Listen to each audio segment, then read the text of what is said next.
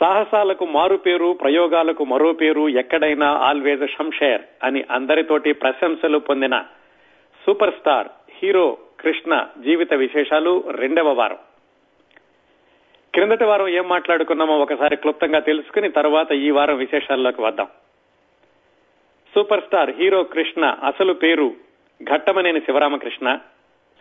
వాళ్ళ నాన్నగారు వ్యవసాయం చేస్తూ కలప వ్యాపారం కూడా చేస్తూ ఉండేవాళ్ళు చిన్నప్పటి నుంచి కృష్ణ గారు చదువుతున్నప్పుడు ఎప్పుడూ కూడా నాటకాలు వేయడం ఇలాంటివేం అలవాట్లు లేదు కానీ ఆయన స్కూల్లో చదువుకున్నప్పుడు కాలేజీలో చదువుకుంటున్నప్పుడు అక్కిరి నాగేశ్వరరావు గారిని రెండు మూడు సందర్భాల్లో చూడడం తటస్థింటించేది ఏదో సినిమా శత దినోత్సవానికి వచ్చినప్పుడు ఏరూరులో చదువుకునేటప్పుడు ఎవరింట్లోనో వివాహానికి వచ్చినప్పుడు.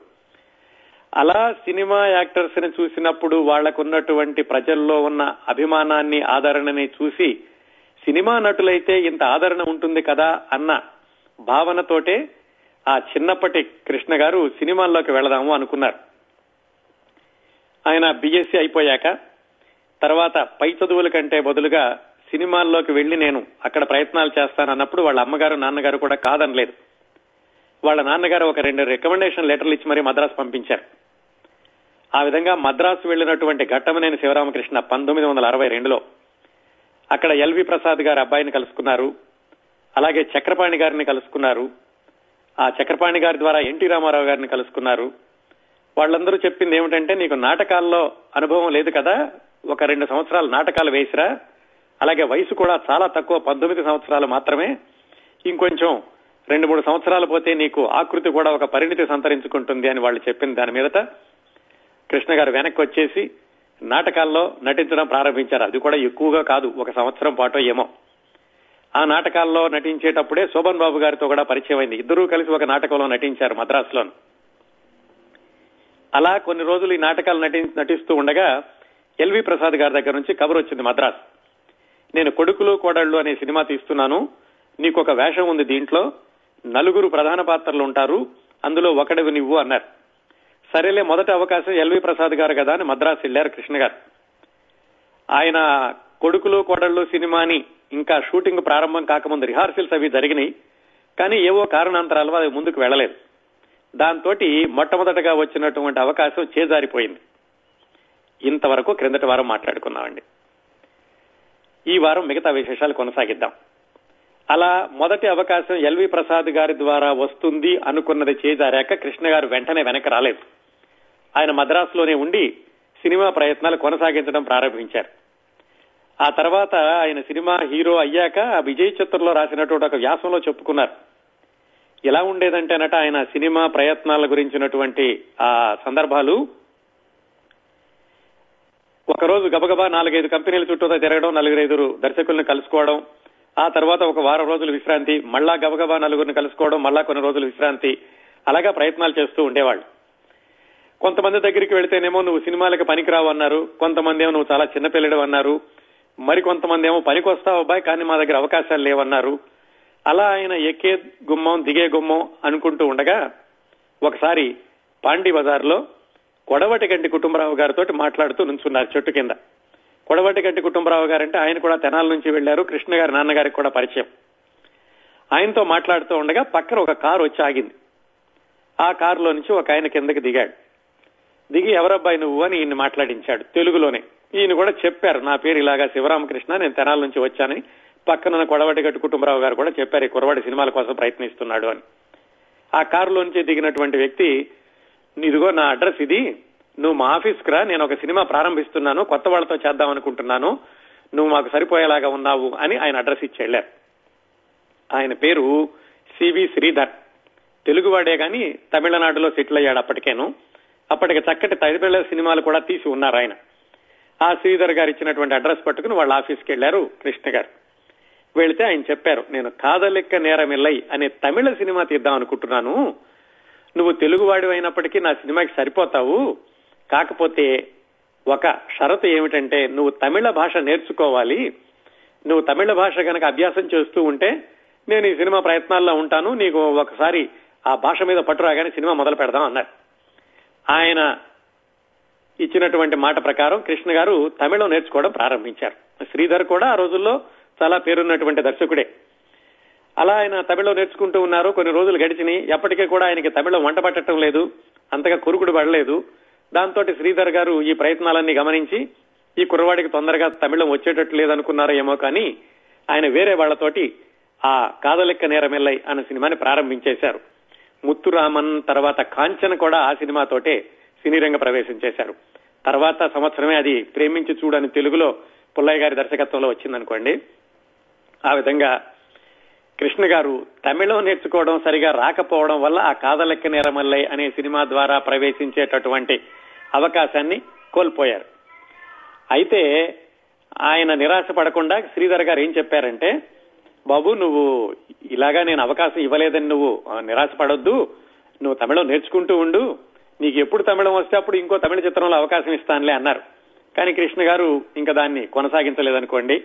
బహుశా మరి అప్పట్లో ఆయన తమిళం నేర్చుకుని ఉంటే ఈ ఆ శ్రీధర్ గారి సినిమా ద్వారా తమిళ రంగ ప్రవేశం చేసి ఉంటే బహుశా తమిళలోనే స్థిరపడి ఉండేవాళ్ళేమో అది జరగలేదు కాబట్టి తర్వాత ప్రయత్నాలు మళ్ళీ ఆయన కొనసాగిస్తూనే ఉన్నారు. ఇలా అందరి దగ్గరికి వెళుతున్నారు కానీ ఒక దర్శకుడి మా దగ్గరికి మాత్రం ఆయన వెళ్ళలేదు. ఎందుకంటే ఆ దర్శకుడు ఎప్పుడు చాలా పేరున్నటువంటి తారాలతోటే సినిమా తీస్తారు కాబట్టి. ఆ దర్శకుడే ఆదిత్య సుబ్బారావు గారు. ఎందుకులే ఆయన దగ్గరికి వెళ్ళినా ఉపయోగం ఉండదు. ఆయన నాగేశ్వరరావు గారు రామారావు గారితో సినిమాలు తీస్తున్నారు అనుకున్నారేమో కానీ ఆయన ఎప్పుడూ కలవలేదు. ఇలా రెండు సినిమా ప్రయత్నాలు విఫలమయ్యేసరికి కొడుకులు కోడళ్ళు ఒకటి కాదలెక్క నేరమెల్లాయి విఫలమైనవి కాకపోతే ఈ రోజుల్లోనే ఒక రెండు సినిమాల్లో ఆయన చాలా చిన్న పాత్రలు ధరించారు. చెప్తే తప్ప తెలియదు కృష్ణ గారు ఆ సినిమాలో ఉన్నారు అని. ఒకటి ఏమిటంటే వాళ్ళ ఊరు దగ్గరే జగ్గయ్య గారు సొంతంగా నిర్మించినటువంటి పదండి ముందుకు అనే సినిమాకి ఒక ఊరేగింపు దృశ్యం ఏదో షూటింగ్ చేస్తుంటే ఆ ఊరేగింపులో ఒక వాలంటీర్ కుర్రవాళ్ళు కొంతమంది కావాలి అని అక్కడికి వచ్చినటువంటి కృష్ణ గారినో లేకపోతే దగ్గరగా చూసిన వాళ్ళ ఎవరో చెప్పారు. దాంతో ఆ పదండి ముందుకు అనే సినిమాలో ఒక చిన్న వాలంటీర్ వేషం వేశారు కృష్ణ గారు ఊరేగింపులో ఎక్కడో ఉంటారు మధ్యలో. అలాగే ఆయన చిన్న పాత్ర నటించినటువంటి ఇంకో సినిమా కులగోత్రాలు. అక్కినే నాగేశ్వరరావు గారి సినిమా. ఆ సినిమాలో కృష్ణ గారు ఎక్కడో ఒక పెళ్ళి జరుగుతున్నటువంటి సందర్భంలో వెనకాల నుంచునే పది పదిహేను మంది కుర్రవాళ్ళలో ఒకడు ఆయన. ఇలా రెండు సినిమాల్లో చాలా చిన్న ఏమాత్రం ప్రాధాన్యత లేనటువంటి పాత్రలు పోషించారు. రెండు సినిమాలు తప్పిపోయినాయి. దాంతో మద్రాసులో ఇంకా ఎక్కువ కాలం ఉండడం ఎందుకులే అనుకున్నారేమో కానీ వెనక్కి వచ్చేశారు వాళ్ళ ఊరికి బుర్రిపాలెం. ఆ వెనక్కి వచ్చేసినటువంటి సంవత్సరం పంతొమ్మిది వందల అరవై నాలుగు జనవరి ఫిబ్రవరి ప్రాంతాల్లోనూ. అక్కడికి వచ్చేశాక ఒక రోజు వార్తాపత్రికలో ఒక ప్రకటన కనిపించింది. ఆ ప్రకటన ఏమిటో తెలుసుకోబోయే ముందు ఆదుర్తి సుబ్బారావు గారి గురించి ఒక రెండు మాటలు చెప్పుకుందాం. ఆదుర్తి సుబ్బారావు గారి గురించి మనం రెండు మూడు నెలల క్రిందట చాలా వివరంగా మాట్లాడుకున్నాం. శ్రోతలకి గుర్తుండే ఉంటుంది. ఆయన ఈ పంతొమ్మిది వందల అరవై నాలుగో సంవత్సరం వచ్చేసరికి దాదాపుగా పన్నెండు సినిమాలు పదమూడు సినిమాలకు దర్శకత్వం వహించారు.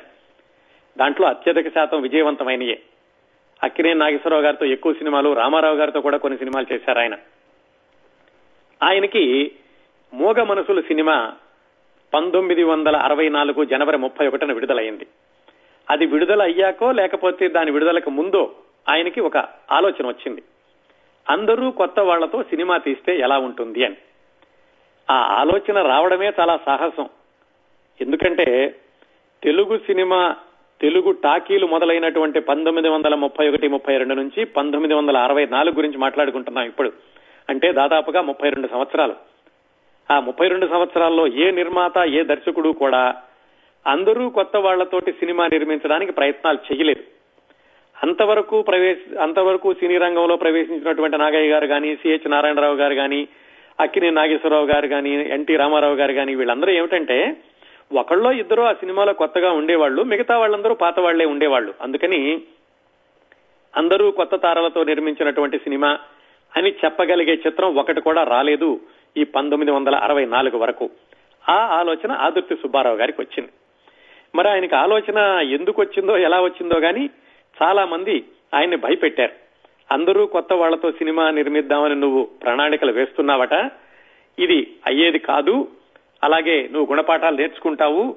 పాపం ఎందుకు ఇలాంటి పని చేస్తున్నావని కొంతమంది చాలా సాహసం చేస్తున్నాడని ఇలా రకరకాలుగా అనుకున్నారు. కానీ ఆయనకు మాత్రం అందరూ కొత్త వాళ్ళతోటి అందరూ అంటే తొంభై ఐదు తొంభై ఆరు శాతం మంది తీద్దామని ఆయన ప్రణాళిక వేసుకుని పంతొమ్మిది వందల అరవై నాలుగు ఫిబ్రవరి ఇరవై మూడవ తేదీన పేపర్లో ఒక ప్రకటన వేశారు. ఆ ప్రకటన బుర్రిపాలెంలో ఉన్నటువంటి ఘట్టమనేని శివరామకృష్ణ అనేటటువంటి కుర్రవాడు చూశాడు. ఆ ప్రకటన ఏమిటంటే ఈ ప్రకటన మోగ మనసులు విడుదలైనటువంటి ఇరవై మూడు రోజులకు వచ్చింది. మోగ మనసులు పంతొమ్మిది వందల అరవై నాలుగు జనవరి ముప్పై ఒకటిన విడుదలైంది. అప్పటి నుంచి ప్రతి రెండు మూడు రోజులకి మోగ మనసుల గురించి వైవిధ్యభరితమైనటువంటి ప్రకటనలు పేపర్లో వస్తూ ఉండేవి. ఆ రోజుల్లో ప్రసార సాధనాలంటే న్యూస్ పేపర్లు సినిమా పత్రికలు వాల్ పోస్టర్లు అంతవరకే. రేడియోలో సినిమాల గురించి చెప్పేవాళ్ళు కాదు. టీవీ లేవు ఇంటర్నెట్ అసలే లేదు. అందువల్ల సినిమాల గురించి వార్తలు తెలుసుకోవాలి అంటే అప్పుడప్పుడు న్యూస్ పేపర్లో వచ్చేటటువంటి వార్తలు నెలకొకసారి సినిమా రంగం లాంటి పత్రికలు వచ్చేటటువంటివి వాటి ద్వారా మాత్రమే తెలిసాయి. మహా అయితే మన ఊళ్ళో ఏ సినిమా ఆడుతుందంటే వాల్ పోస్టులు చూసుకోవాల్సిందే. అలాంటి రోజుల్లో ఆంధ్ర పత్రిక ఆంధ్రప్రభ రెండు వార్తాపత్రికలు మాత్రం ప్రసిద్ధంగా ఉండే. ఆ రెండింటిలోనూ ఒక హాఫ్ పేజీ అడ్వర్టైజ్మెంట్ పంతొమ్మిది వందల అరవై నాలుగు ఫిబ్రవరి ఇరవై మూడున వచ్చింది. ఆ ప్రకటన ఏమని ఉందంటే ఆ పేపర్ నా దగ్గర ఉందండి అది చదువుతాను. ఈ సినిమా గురించినటువంటి సమాచారాలు సేకరించడానికని ఆ పంతొమ్మిది వందల అరవై నాలుగు అరవై ఐదులో వచ్చినటువంటి ఆంధ్రప్రభ ఆంధ్రపత్రిక ఈ వార్తాపత్రికలన్నీ కూడా పరిశీలించడం జరిగింది. దాంతో ఆ రోజు విడుదలైనటువంటి ప్రకటన ఒరిజినల్ ప్రతి దొరికింది నాకు. దాంట్లో ఇలా రాశారు. ఆనాడు మీకు నచ్చిన చిత్రం మంచి మనసులు సమర్పించిన బాబు మూవీస్ ఒక కొత్త సంస్థ. ఎందుకంటే బాబు మూవీస్ అనేది మంచి మనసులతో ప్రారంభించారు. ఈనాడు ఆ సంస్థ చిత్రించిన మోగ మనసులు మీరు మెచ్చిన ఒక కొత్త కథ. అప్పుడు ఈ మోగ మనసులు విడుదల అవ్వగానే వచ్చినటువంటి ప్రకటన కాబట్టి అలా చెప్పారు. తర్వాత వాళ్ళు వ్రాసినటువంటి ఆ ఆ తర్వాతి వాక్యాలు ఈ ఘట్టం నేను శివరామకృష్ణ గారిని బాగా ఆకర్షించినాయి ఆ తరువాతి వాక్యాలు ఏమిటంటే రేపు అదే సంస్థ మీ ప్రోత్సాహ బలంతో నిర్మించే తేనె మనసులు చిత్రంలో అంతా కొత్త తారలే. ఇందులో ముఖ్య పాత్రలు ధరించడానికి చక్కని రూపం విగ్రహ స్ఫూర్తి చదువు సంస్కారం గల యువతీ యువకులు ముఖ్యంగా కావాలి. నటించే శక్తి నేర్చుకునే ఆసక్తి ముఖ్యమైన అర్హతలు. ఇవి మీలో ఉన్నాయనుకుంటే మార్చి ఏడవ తేదీలోగా బాబు మూవీస్ కార్యాలయానికి పంతొమ్మిది first main road CIT colony Madras నాలుగు రాయండి. అందులో మీ గురించిన వివరాలు మీ వయస్సు ఎత్తు చదువుతున్నది లేక ఉద్యోగం పేర్కొనాలి. నాటక రంగ అనుభవం నృత్య కళా ప్రవేశం ఉంటే తెలపవచ్చు. ఉత్తరంతో పాటు మూడు ఫోటోలు.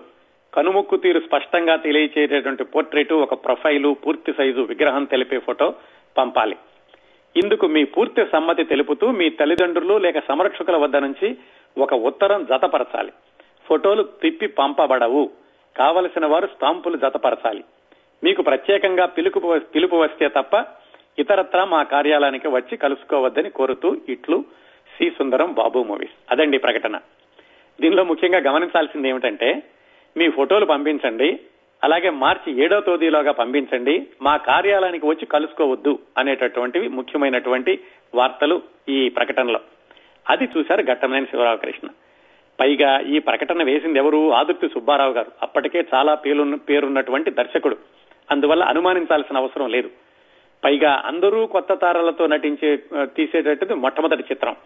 అందువల్ల అవకాశం ఏమైనా ఉంటుందిలే అనుకుని కృష్ణ గారు ఆయన స్టూడియోలో అప్పటికే ఫోటోలు తీయించున్నారు. అందరి దగ్గరికి వెళ్తున్నారు కదా ఆ ఫోటోలన్నీ కవర్లో పెట్టి పంపించారు. ఇక్కడ తేదీల వారీగా చూస్తే ఒక ఆసక్తికరమైన సమాచారం బయటపడుతుంది. ఫిబ్రవరి ఇరవై మూడవ తేదీన పేపర్లో వేశారు మార్చి ఏడవ తేదీలోగా కావాలన్నారు. అంటే రెండు వారాలు మాత్రమే రెండు వారాల కంటే తక్కువ మాత్రమే సమయం ఉంది. మరి ఆ సంద ఆ సమయంలోనే చాలా మంది ఫోటోలు పంపించి ఉంటారు. అడుగుతోంది అదుర్తి సుబ్బారావు గారు కాబట్టి అప్పటికే ఇంకా మోగ మనసులు విజయవంతంగా నడుస్తోంది. కృష్ణ గారు కూడా ఫోటోలు పంపించారు. ఫోటోలు పంపించినటువంటి కొన్ని రోజులకి ఆయనకి మద్రాసు రమ్మని పిలుపు వచ్చింది. చాలా ఆనందపడ్డారు. ఆదిత్య సుబ్బారావు గారు లాంటి వాళ్ళు పిలుస్తున్నారు అని ఆయన మద్రాసు వెళ్ళగానే స్క్రీన్ టెస్ట్ అలాగే ఫోటో షూటింగ్ టెస్ట్ తీశారు. ఆ స్క్రీన్ టెస్ట్ తీసేటప్పుడు కూడా ఏం చేశారంటే కొంత తెలుపు నలుపుల్లోనూ ఒక రీలు కలర్ లోనూ కూడా చిత్రీకరించి వాళ్ళని సరే మీ స్క్రీన్ టెస్ట్ అయిపోయింది మీరు వెళ్ళిపోండి మళ్ళా పిలుస్తాంలే అన్నారు. బహుశా ఇదంతా కూడా ఒక నెల రోజులు ఆ పైన సమయంలో జరిగి ఉండాలి. ఎందుకంటే వాళ్ళకు వచ్చినటువంటి అప్లికేషన్స్ కూడా దాదాపు పదిహేను వందలు ఒక రెండు వేల వరకు కూడా చాలా మంది అప్లికేషన్స్ వస్తే దాంట్లో నుంచి కొంతమందిని మాత్రం వాళ్ళు పిలిచారు. కాకపోతే ఇక్కడ గమనించాల్సింది ఏమిటంటే మార్చి ఏడవ తేదీలోగా వాళ్ళు పంపించమని అడిగారు కదా మార్చి పదహారవ తారీఖునే సినిమా ప్రారంభించాము అని చెప్పి పేపర్లో ప్రకటన కూడా వచ్చింది. ఆ మార్చి పదహారో తారీఖున బహుశా వాళ్ళు లాంఛనంగా ప్రారంభించి ఉంటారు. ఎందుకంటే రెండు వారాల్లో వీళ్ళందరినీ కూడా ఎంపిక చేసేది తుది నిర్ణయం తీసుకుని ఉంటారు అనుకోను. లాంఛనంగా ఎందుకు ప్రారంభించారంటే అంత తొందరగా ఆ తర్వాత ఒక వారానికో ఏమో అకినే నాగేశ్వరరావు గారు అమెరికా వచ్చేస్తున్నారు వెళ్తున్నారు. అందుకని చెప్పి మార్చి పదహారవ తేదీన లాంఛనంగా అక్కినే నాగేశ్వరరావు గారు సావిత్రి గారు వాళ్ళు ప్రారంభోత్సవం చేయగా ఈ తేనె మనసుల సినిమా ప్రారంభమైంది. కానీ అప్పటికి బహుశా ఈ నటీనటులందరూ కూడా నిర్ణయం అయి ఉండరు అనుకోవాలి మనం ఆ తేదీలను బట్టి. సరే కృష్ణ గారు కూడా కృష్ణ గారు వెళ్ళారు ఆయన కూడా ఇది ఆయన కూడా స్క్రీన్ టెస్ట్ అది చేశారు వెళ్ళిపోమన్నారు. కొన్ని రోజులకి ఆయనకి వచ్చింది ఉత్తరం. ఏమని మీరు వచ్చేసేయండి ఉత్తరమో టెలిగ్రామో. మీరు వచ్చేసేయండి మిమ్మల్ని సెలెక్ట్ చేసుకున్నాము అని.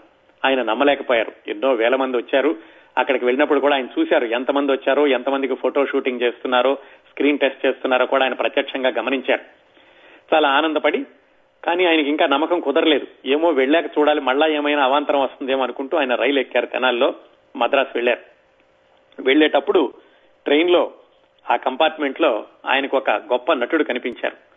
కనిపించి ఆయన ఏం బాబు ఎక్కడికి వెళ్తున్నావు? అని అడిగారు.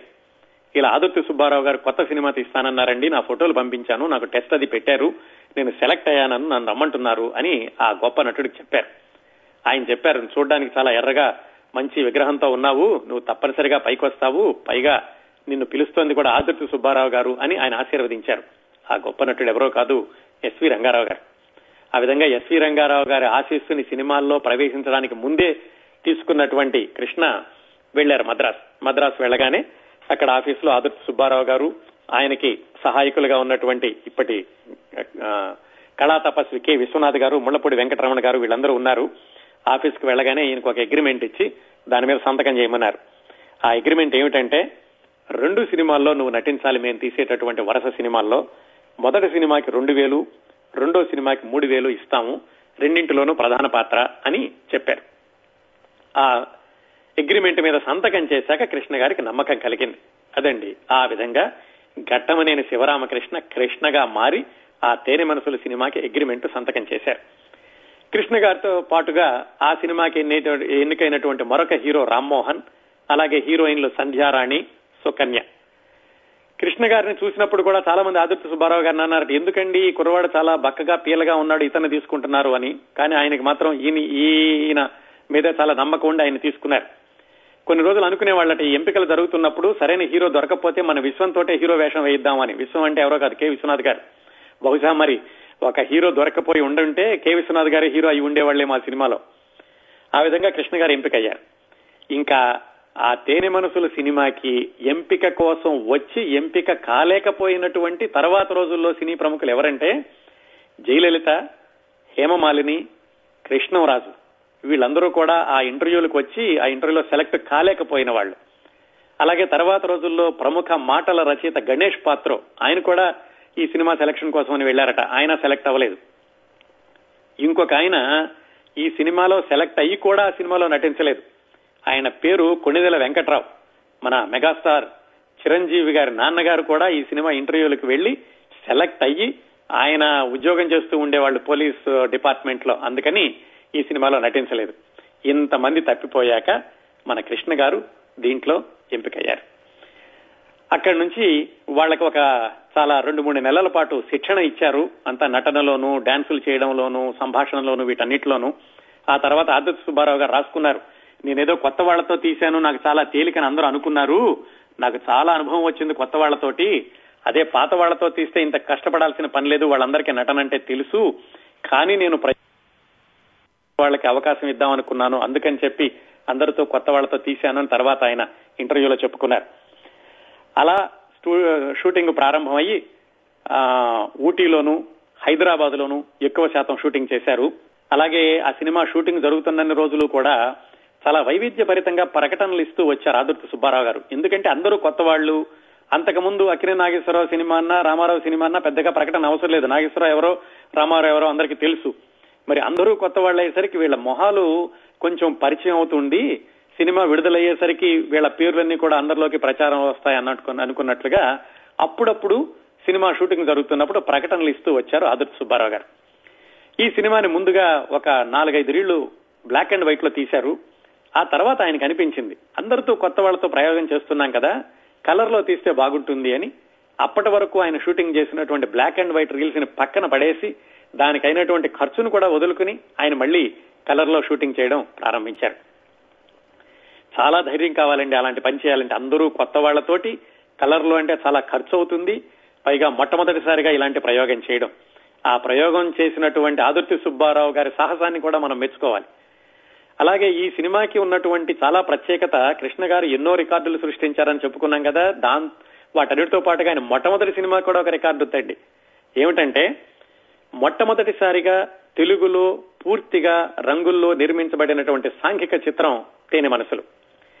అలా రంగుల్లో పూర్తి చేశారు. అయితే ఈ సినిమా షూటింగ్ అంతా కూడా దాదాపుగా ఒక సంవత్సరం పాటు జరిగింది. పంతొమ్మిది వందల అరవై నాలుగు మార్చ్ పదహారవ తేదీ తేదీన వాళ్ళు ఈ ముహూర్తాన్ని పెట్టి ప్రారంభిస్తే పంతొమ్మిది వందల అరవై ఐదు మార్చ్ ముప్పై ఒకటిన సినిమా విడుదలైంది. అంటే దాదాపుగా సంవత్సరం పాటు షూటింగ్ చేశారు. ఈ సంవత్సరంలో ఆదుర్తి సుబ్బారావు గారు ఖాళీగా ఏమి లేరు. అలాగే కేవలం ఈ తేనె మనుషుల సినిమా మీదే పనిచేశారని చెప్పుకోలేము. ఎందుకంటే ఈ తేనె మనసులు ప్రారంభించి విడుదలయ్యేలోగా ఆదుర్తి సుబ్బారావు గారి మూడు సినిమాలు విడుదలైనవి డాక్టర్ చక్రవర్తి దాగుడు మూతలు సుమంగళి. ఆ మూడు సినిమాల మధ్యలో విడుదలైనవి ఈయన ఈ తేనె మనసులు షూటింగ్ కొనసాగిస్తూ ఉన్నారు. చివరికి పంతొమ్మిది వందల అరవై ఐదు మార్చి ముప్పై ఒకటవ తేదీన ఈ తేనె మనసుల చిత్రం విడుదలైంది ఈ సినిమా విడుదలైనటువంటి రెండు మూడు రోజులకి ఉగాది వచ్చింది.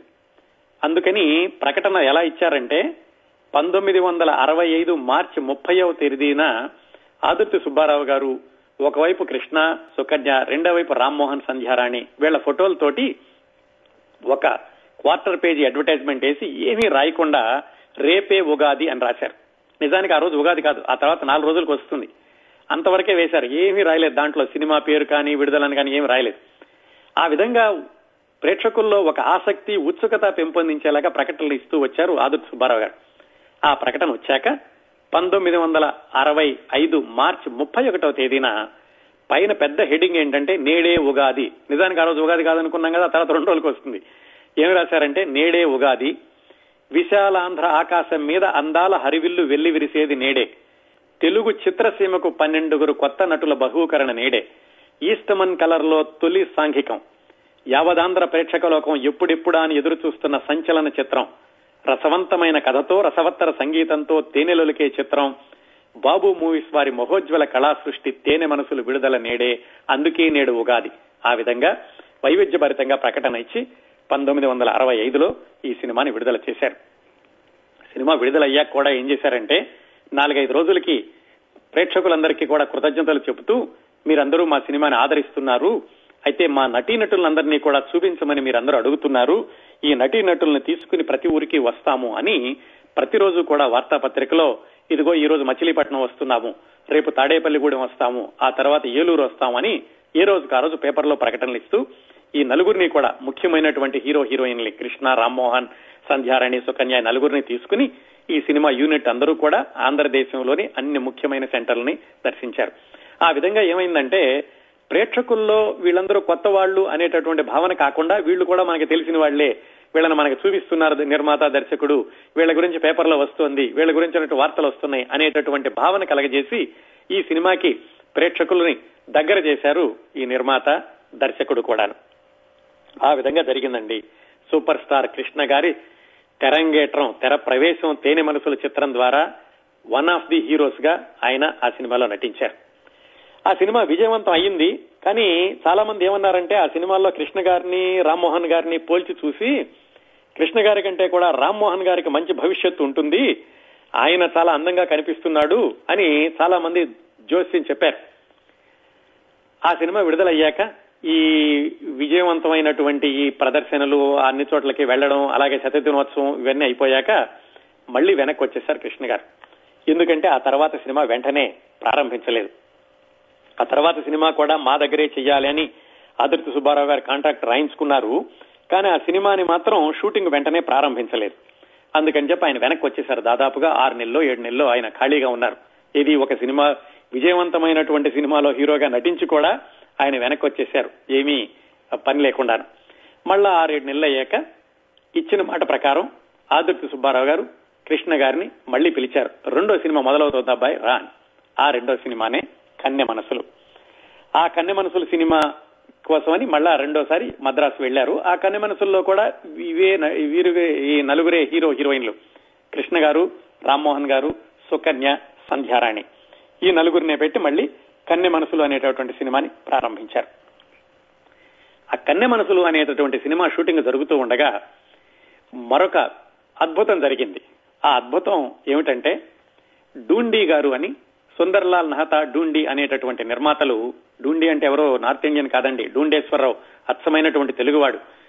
విజయవాడలో మొట్టమొదటిగా సినిమా సినిమా థియేటర్ నిర్మించినటువంటి పోతిన శ్రీనివాసరావు గారు అబ్బాయి ఆయన సుందర్లాల్ నహతా కలిసి అప్పటికే తెలుగులో కొన్ని విజయవంతమైనటువంటి చిత్రాలు తీశారు. ఇది మన రక్త సంబంధం ఇలాంటి చిత్రాలన్నీ. వాళ్ళకి ఒక ఆలోచన వచ్చింది. ఏమని? తెలుగు సినిమాలన్నీ కూడా ఒక మూసలో వెళుతున్నాయి అయితే సాంఘికాలు జానపదాలు పౌరాణికాలు ఇలాగే ఉంటున్నాయి. తెలుగులో ఒక విభిన్నమైనటువంటి సినిమా తీస్తే బాగుంటుంది అని వాళ్ళకి చాలా పరిచయస్తుడైనటువంటి ఆర్ద్ర గారిని కలుసుకున్నారు.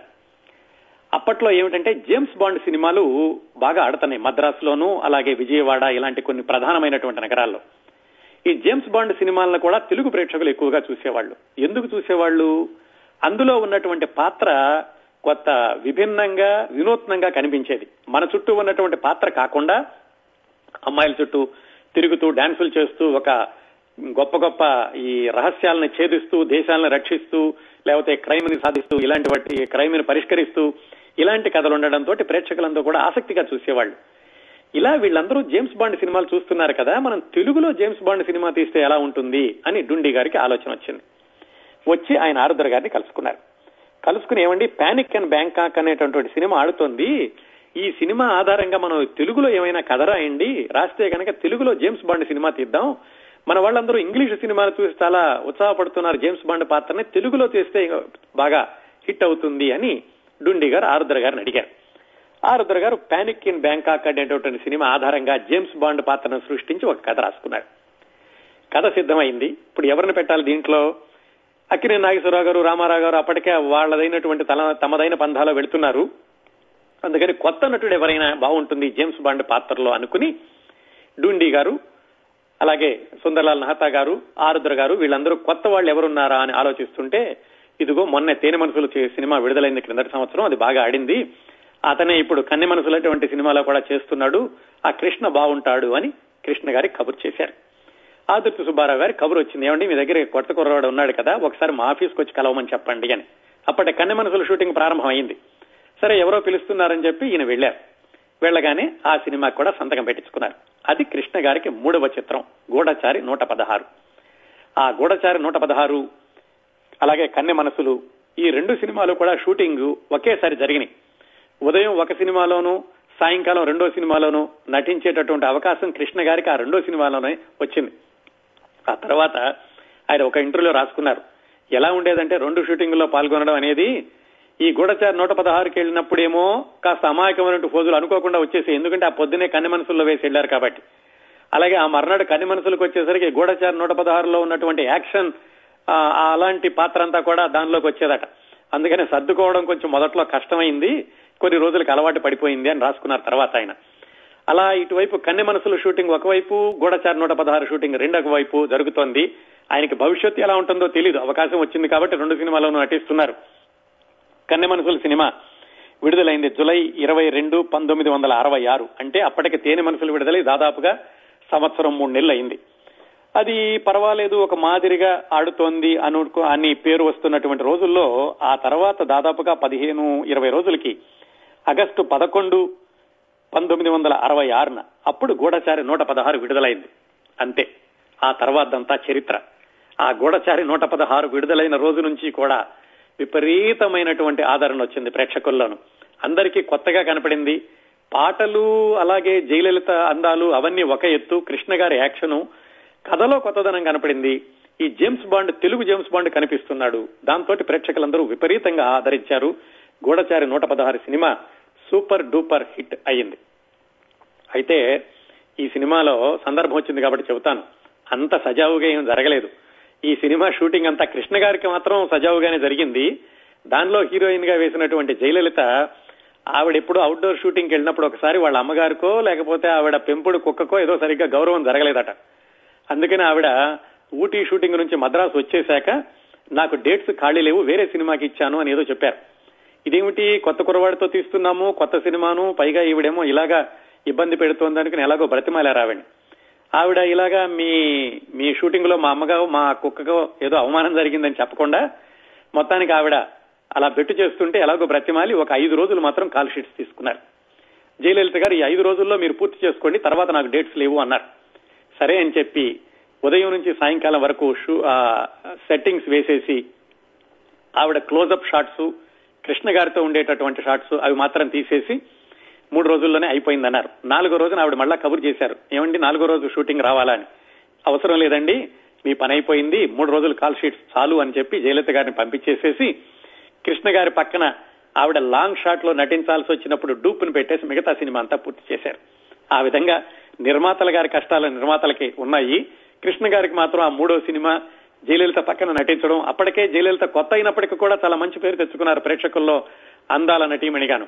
ఆ విధంగా అన్ని కలిసి వచ్చి కృష్ణ గారి మూడో సినిమా సూపర్ డూపర్ హిట్ అవడంతో ఆయన ఆ రోజు నుంచి వెనక్కి తిరిగి చూసేటటువంటి అవకాశం రాలేదు అవసరం రాలేదు అవకాశం కూడా లేదు. ఆయన ఇంటర్వ్యూలో ఏం చెప్పుకున్నారంటే ఆ గూఢచారి నూట పదహారు సినిమా హిట్ అయ్యేసరికి ఒక్కసారిగా ఇరవై సినిమాల్లో అవకాశం వచ్చింది. ఏది ఎంచుకోవాలో ఏది వద్దో అనేటటువంటి ఆలోచన కూడా చేయలేదు నేను. నాకు విజయం వచ్చింది. ఈ విజయాన్ని మిగతా నిర్మాతలు కూడా పంచుదాం. అనేటటువంటి ఉద్దేశంతో నేను వచ్చిన అవకాశాలన్నింటినీ ఒప్పుకున్నాను అని చెప్పుకున్నారు. అదండి కృష్ణ గారు పంతొమ్మిది వందల అరవై నాలుగులో షూటింగ్ ప్రారంభమై పంతొమ్మిది వందల అరవై ఐదులో విడుదలైనటువంటి మొదటి సినిమా అరవై ఆరులో విడుదలైన రెండో మూడో సినిమా కన్య మనసులో గూఢచార నూట పదహారు. అంతవరకు జరిగినటువంటి కృష్ణ గారి సినీ జీవిత ప్రయాణంలోని ముఖ్యమైనటువంటి ఘట్టాలు ఇవి. ఆ విధంగా గూఢచారి నూట పదహారు సూపర్ సక్సెస్ తర్వాత కృష్ణ గారు వెనక్కి తిరిగి చూసుకునేటటువంటి అవసరం లేకుండా అవకాశం రాకుండా విజయ పథంలో ఎలా కొనసాగారంటే ఈ మొట్టమొదటి రెండు సంవత్సరాలు వదిలేస్తే అంటే పంతొమ్మిది వందల అరవై ఐదు పంతొమ్మిది వందల అరవై ఆరు ఆ రెండు సంవత్సరాలు గనక ఆయన తొలి సంవత్సరాల కింద వదిలేస్తే అరవై ఏడు నుంచి కూడా ఆయన దూసుకుంటూ వెళ్ళిపోయారు. కృష్ణ గారు నటించినటువంటి నాలుగవ సినిమా ఇద్దరు మనగాళ్ళు అది విఠలాచారి గారి దర్శకత్వంలో వచ్చింది జానపద చిత్రం. చూడండి ఎంత విభిన్నమైనటువంటి పాత్రలు దొరికినాయి అంటే ఆయనకు మొట్టమొదట్లోనే తేనె మనసులు కన్నె మనసులు సాంఘిక చిత్రాలు పక్కన పెడితే గూఢచారి నూట పదహారు అది మొట్టమొదటి జేమ్స్ బాండ్ చిత్రం. ఇద్దరు మనగాళ్ళు జానపద చిత్రం. దాంట్లో కాంతారావు గారు హీరో కృష్ణ గారు మరి ఆయనకి నాలుగవ సినిమానే కదా?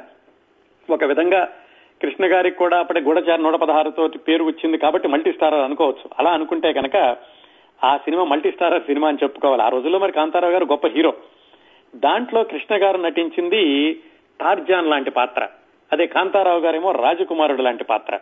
అది అరవై ఏడు మార్చిలో విడుదలైంది. అరవై ఏడులో మొత్తం కృష్ణ గారు ఏడు సినిమాల్లో నటించారండి. అరవై ఎనిమిదిలో పదకొండు సినిమాల్లో నటించారు. అరవై తొమ్మిదిలో పదిహేను సినిమాల్లో నటించారు. ఇంకా అసలు ఆ సంఖ్యకి అలా పెరుగుతూ వెళ్ళింది. విశేషం ఏమిటంటే అరవై ఎనిమిదిలో కృష్ణ గారు పదకొండు సినిమాల్లో నటిస్తే అప్పట అప్పటికి పద్దెనిమిది సంవత్సరాలుగా చలనచిత్ర సీమలో ఉన్న ఎన్టీ రామారావు గారు కూడా పదకొండు సినిమాల్లో నటించారు. అంటే ఆ వేగాన్ని రెండు సంవత్సరాల్లోనే అందుకోగలిగారు కృష్ణ గారు. ఇంకా ఈ మొట్టమొదట్లో సినిమాల వరుసని పరిశీలిస్తే ఇద్దరు మునగాళ్ళు తర్వాత కృష్ణ గారు నటించినటువంటి సినిమా బాపు గారి మొట్టమొదటి సినిమా సాక్షి. ఈ విధంగా చూసుకున్నా కానీ మళ్ళీ విభిన్నమైనటువంటి చిత్రం ప్రయోగాత్మక చిత్రం పూర్తిగా అవుట్ ప్రయోగాత్మక చిత్రం సాక్షి. దానిలో కూడా హీరో కృష్ణ గారు. ఆ తర్వాత మరపురాని కథ అనే సినిమా వచ్చింది. పంతొమ్మిది వందల అరవై ఏడు ఆగస్టులోనే విడుదలైనటువంటి స్త్రీ జన్మ ఎన్టీ రామారావు గారితో కలిసి కృష్ణ గారు నటించిన మొట్టమొదటి చిత్రం హీరో కాకపోవచ్చు. ఇక్కడ గమనించాల్సిన విషయం ఏమిటంటే కృష్ణ గారు ఒకవైపు విభిన్నమైనటువంటి పాత్రలతో హీరోగా కొనసాగుతూనే అగ్ర నటీనటులతో కలిసి నటించేటటువంటి అవకాశం వచ్చినప్పుడు ఆ పాత్ర చిన్నదైనా సైడ్ హీరో అయినా చిన్న పాత్ర అయినా కానీ ఆయన వెనకాడకుండా అందరితోటి కలిసి నటించారు. అందుకే స్త్రీ జన్మలో ఎన్టీ రామారావు గారు ప్రధాన పాత్ర కృష్ణ గారిది ఒక సైడ్ హీరో లాంటి పాత్ర అయినా కానీ దాంట్లో నటించారు.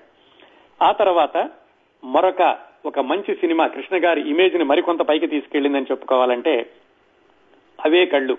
అది పంతొమ్మిది వందల అరవై ఏడు చివరిలో వచ్చింది. ఆ సినిమా ప్రత్యేకత ఏమిటంటే అవే కళ్ళులో కృష్ణ గారితో కలిసి ఈ తేనె మనసుల చిత్రానికి ఈ సెలక్షన్ కోసం అని వచ్చి అందులో సెలెక్ట్ కానటువంటి ఒక నటుడు ఉన్నాడు అనుకున్నాం కదా కృష్ణరాజు గారు. ఆయన ఆ తర్వాత చిలక గోరింక అనేటటువంటి సినిమాతోటి హీరో అయ్యారు. ఆ సినిమా సరిగా ఆడలేదు. కొన్నాళ్ళ పాటు ఆయన సినిమాలో నటించడం మానేసి మళ్ళీ ఇదిగో ఈ అవే కళ్ళు కృష్ణ గారు హీరోగా నటించినటువంటి సినిమాలో విలన్గా కృష్ణరాజు గారు మళ్ళీ తెర ప్రవేశం చేశారు. ఆ విధంగా అవే కళ్ళు కూడా ఒక ప్రత్యేకత ఉంది. ఏ మిత్రుడైతే తనతో కలిసి సెలక్షన్కి వచ్చి సెలెక్ట్ కాలేకపోయాడో ఆ మిత్రుడు తనతో పాటుగా విలన్గా నటించాడు ఈ అవే కళ్ళు చిత్రంలో ఆ తర్వాత వచ్చిందండి ఇంకొక మైలు రాయి కృష్ణ గారి జీవితం నట జీవితంలో. అదేమిటంటే అసాధ్యుడు. ఆ సినిమా పంతొమ్మిది వందల అరవై ఎనిమిది సంక్రాంతికి విడుదలైంది. అంటే కృష్ణ గారు సినీ రంగ ప్రవేశం చేసిన మొదటి రెండు సంవత్సరాలు వదిలేస్తే రెండో సంవత్సరం అనుకోవచ్చు. అరవై ఐదు అరవై ఆరు పక్కన పెడితే అరవై ఏడు అరవై ఎనిమిది నుంచి ఆయన విజయయాత్ర మొదలైంది అనుకుంటే అరవై ఎనిమిది జనవరి సంక్రాంతికి విడుదలైంది ఈ అసాధ్యుడు అనేటటువంటి చిత్రం. ఈ సినిమా మళ్ళీ పూర్తిగా జేమ్స్ బాండ్ కాకపోయినా కాస్త అపరాధ పరిశోధనకు సంబంధించినటువంటి చిత్రమే. ఈ అసాధ్యుడు చిత్రాన్ని నిర్మించింది నెల్లూరు కాంతారావు అని ఆ రోజులో ఒక పహిల్వాన్ ఉండేవాళ్ళు. ఆయన సినిమాల్లో కూడా మంచి మంచి పాత్రలు ధరించారు. విలన్ పాత్రలు వస్తాదు పాత్రలు ధరిస్తూ ఉండేవాళ్ళు. ఆయన నిర్మాతగా నిర్మించిన చిత్రం అసాధ్యుడు కృష్ణ గారికి పదకొండో సినిమా. ఆ సినిమాలో కృష్ణ గారు మొట్టమొదటిసారిగా ఒక అంతర్నాటకంలో అల్లూరి సీతారామరాజు పాత్రను పోషించారు. ఆ సినిమా విడుదలకు కూడా ఒక చాలా ప్రత్యేకత ఉంది. అది సంక్రాంతికి విడుదలవుతోంది. ఆ సంక్రాంతికే ఎన్టీ రామారావు గారు బి సరోజయదేవి గారు కేవీ రెడ్డి గారి దర్శకత్వంలో ఉమాచండి గౌరీ శంకర్ల కథ అనేటటువంటి సినిమా కూడా విడుదలవుతోంది. దాంతో అందరూ ఆ నెల్లూరు కాంతారావు గారికి చెప్పారు. ఏమండి మీరు మొట్టమొదటిసారిగా సినిమా తీస్తున్నారు? పైగా కొత్త కుర్రవాడితోటి కొత్త కథతోటి తీస్తున్నారు. ఇంకోవైపు చూసుకోండి మీకు కేవీ రెడ్డి గారి దర్శకత్వంలో ఎన్టీ రామారావు గారు నటించినటువంటి సినిమా విడుదలవుతోంది. అన్నా కానీ వినకుండా ఆ నెల్లూరు కాంతారావు గారు మొండిగా పంతొమ్మిది వందల అరవై ఎనిమిది జనవరి పన్నెండుని విడుదల చేశారు. ఏమైందంటే ఆ ఉమాచండి గౌరీ శంకర్ల కథ కేవీ రెడ్డి గారికి మొట్టమొదటి విఫలమైనటువంటి చిత్రం. అది దారుణంగా పరాజయం పాలైంది. అసాధ్యుడి చిత్రం విపరీతమైనటువంటి హిట్ అయింది. గూఢచారి నూట పదహారు నుంచి ఒక దశ అనుకుంటే కృష్ణ గారికి అసాధ్యుడి నుంచి ఇంకొక దశ. అది ఆ పెరిగినటువంటి వేగం మరింతగా మరింత త్వరణాన్ని అందుకుంది అని చెప్పుకోవచ్చు. ఒక యాక్సిలరేషన్ పెరిగిపోయింది అసాధ్యుడి చిత్రం దగ్గర నుంచి. కృష్ణ గారు చెప్పుకున్నారు ఒకసారి ఇంటర్వ్యూలో ఎలాంటి ఎంత బిజీ అయిపోయారంటే ఈ అసాధ్యుడు తర్వాత పదకొండో సినిమా తర్వాత ఆయన రోజుకి మూడు షిఫ్టుల్లో పనిచేసేవాళ్ళు. ఉదయం నుంచి మధ్యాహ్నం వరకు మధ్యాహ్నం నుంచి సాయంకాలం ఏడింటి వరకు రాత్రి ఎనిమిది నుంచి ఒంటి గంట వరకు అలా పనిచేస్తుంటే ఆయనకి నిద్రపోవడానికి రోజుకి నాలుగైదు గంటలు మాత్రమే సమయం దొరికేదట. మళ్ళా పొద్దున్న ఏడింటికి సెట్కి రావాలి. సెట్కి షూటింగ్కి షార్ట్కి షార్ట్కి మధ్యలో నిద్రపోతుంటే నిర్మాతలు వచ్చేసి ఏమండి మా సినిమాలో నిద్రపోయేటటువంటి షాట్ ఒకటి ఉంది ఈ చొక్కా వేసుకుని మీరు పడుకోండి మేము షూటింగ్ తీసుకుంటాం అనేవాళ్ళట. అంత బిజీ అయిపోయారు ఆ అసాధ్యుడు సినిమా తర్వాత ఎక్కువగా బిజీ అయిపోయారు. ఈ అసాధ్యుడు సినిమా పదకొండో సినిమా దగ్గర నుంచి ఆ తర్వాత నిలువు దోపిడి మంచి కుటుంబం మళ్ళా మంచి కుటుంబంలో అక్కినే నాగేశ్వరరావు గారితో ఉన్నటువంటి సినిమాలో ఒక చిన్న హీరో పాత్ర అంటే సైడ్ హీరో పాత్ర పోషించారు. ఆ తర్వాత పదిహేనో సినిమా దానికో ప్రత్యేకత ఉంది. తనకంటే దాదాపుగా ఆరేడు సంవత్సరాలు పెద్దవాళ్ళైనటువంటి జమున గారి పక్కన హీరోగా నటించారు అమాయకుడు అనే సినిమాలో. అది కృష్ణ గారికి పదిహేనో సినిమా. ఆ విధంగా ఆయన విజయయాత్ర కొనసాగుతూ ఆయన ముప్పయో సినిమా మళ్ళీ ఎన్టీ రామారావు గారితో కలిసి ఈ విచిత్ర కుటుంబం అనేటువంటి సినిమాలో నటించారు. ఇలా ఆయన చాలా సినిమాలు వస్తున్నాయి విపరీతంగా చేసేస్తున్నారు. సంఖ్యాపరంగా చూస్తే పదిహేను ఇరవై నలభై యాభై సినిమాలు అవుతున్నాయి కానీ సంవత్సరాల పరంగా చూసుకుంటే రెండు మూడు సంవత్సరాలే. ఆయన పంతొమ్మిది వందల డెబ్బైకే యాభై సినిమాలు పూర్తి చేశారు. ఇందాక అనుకున్నాం కదా అరవై ఐదు అరవై ఆరు పక్కన పెడితే అరవై ఏడు అరవై ఎనిమిది అరవై తొమ్మిది డెబ్బై నాలుగు సంవత్సరాల్లో యాభై సినిమాలు పూర్తి చేసేశారు. ఇలా సినిమాలు చేస్తూ ఉంటే ఆయనకి ఏమనిపించిందంటే కొన్ని కొన్ని పాత్రలు మనకంటూ కొన్ని సృష్టించుకుని చేస్తే గనక మంచి అవకాశం ఉంటుంది అనుకుని ఆయన సొంతంగా చిత్ర నిర్మాణ సంస్థను ప్రారంభించారు పంతొమ్మిది వందల అరవై తొమ్మిది ప్రాంతాల్లో. అంటే సినిమాల్లోకి వెళ్ళినటువంటి రెండు మూడు సంవత్సరాల్లోనే. ఆ కొత్త బ్యానర్ మీద ఆయన అగ్ని పరీక్ష అనేటటువంటి సినిమాని నిర్మించి పంతొమ్మిది వందల డెబ్బై అక్టోబర్లో విడుదల చేశారు. అప్పటికి ఆయన వయసు కేవలం ఇరవై ఏడు సంవత్సరాలు. ఇరవై ఏడు సంవత్సరాలు ఒక కుర్రవాడు నలభై ఏడు సినిమాల్లో నటించి సొంతంగా చిత్ర నిర్మాణ సంస్థను ప్రారంభించి చిత్రాన్ని నిర్మించి విడుదల చేయడం అనేది ఒక కృష్ణ గారి విషయంలోనే జరిగిందేమో. అది ఆయనకి నలభై ఏడవ సినిమా అండి. ఆ తర్వాత వరుసగా అలా వేగంగా చేసుకుంటూ వచ్చేస్తున్నారు. వచ్చేస్తూ ఆయన నటించినటువంటి అరవయవ సినిమా మరొక మైలురాయి.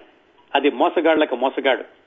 తెలుగులో మొట్టమొదటి కౌబాయ్ చిత్రం మోసగాళ్ళకు మోసగాడు. అది కృష్ణ గారు నటించడం కాదండి ఆయన నిర్మించారు. నిర్మించడం కూడా ఎలా నిర్మించారు? మామూలుగాన చాలా భారీ స్థాయిలో వందలాది మంది నటీనటుల్ని ఫైటర్స్ని గుర్రాల్ని రైల్లో తీసుకుని ఆయన రాజస్థాన్ వెళ్ళి ఎడారిలో దేశ సరిహద్దుల్లో చాలా కష్ట నష్టాలు కొర్చి ఆ సినిమాని నిర్మించారు. ఇది ఆయన అరవయవ సినిమా మోసగాళ్ళకు మోసగాడు. ఆ మోసగాళ్ళకు మోసగాడుకు సంబంధించినటువంటి కొన్ని విశేషాలు కొన్ని హైలైట్స్ వచ్చేవారని చెప్తానండి. ఆ సినిమా గురించి పూర్తి విశేషాలు కావాలంటే యూట్యూబ్లోకి వెళ్ళండి. నా ఛానల్లో ఇప్పటికే దాని గురించినటువంటి పూర్తి కార్యక్రమం ఉంది. వచ్చే వారం ఈ సినిమా విశేషాలు కొన్ని కొనసాగిస్తూ ఆ తర్వాత కృష్ణ గారి నట జీవితంలోని కొన్ని మైలురాళ్ళను చూసుకుంటూ వెళదాం. అది వచ్చే వారం కొనసాగుతుంది.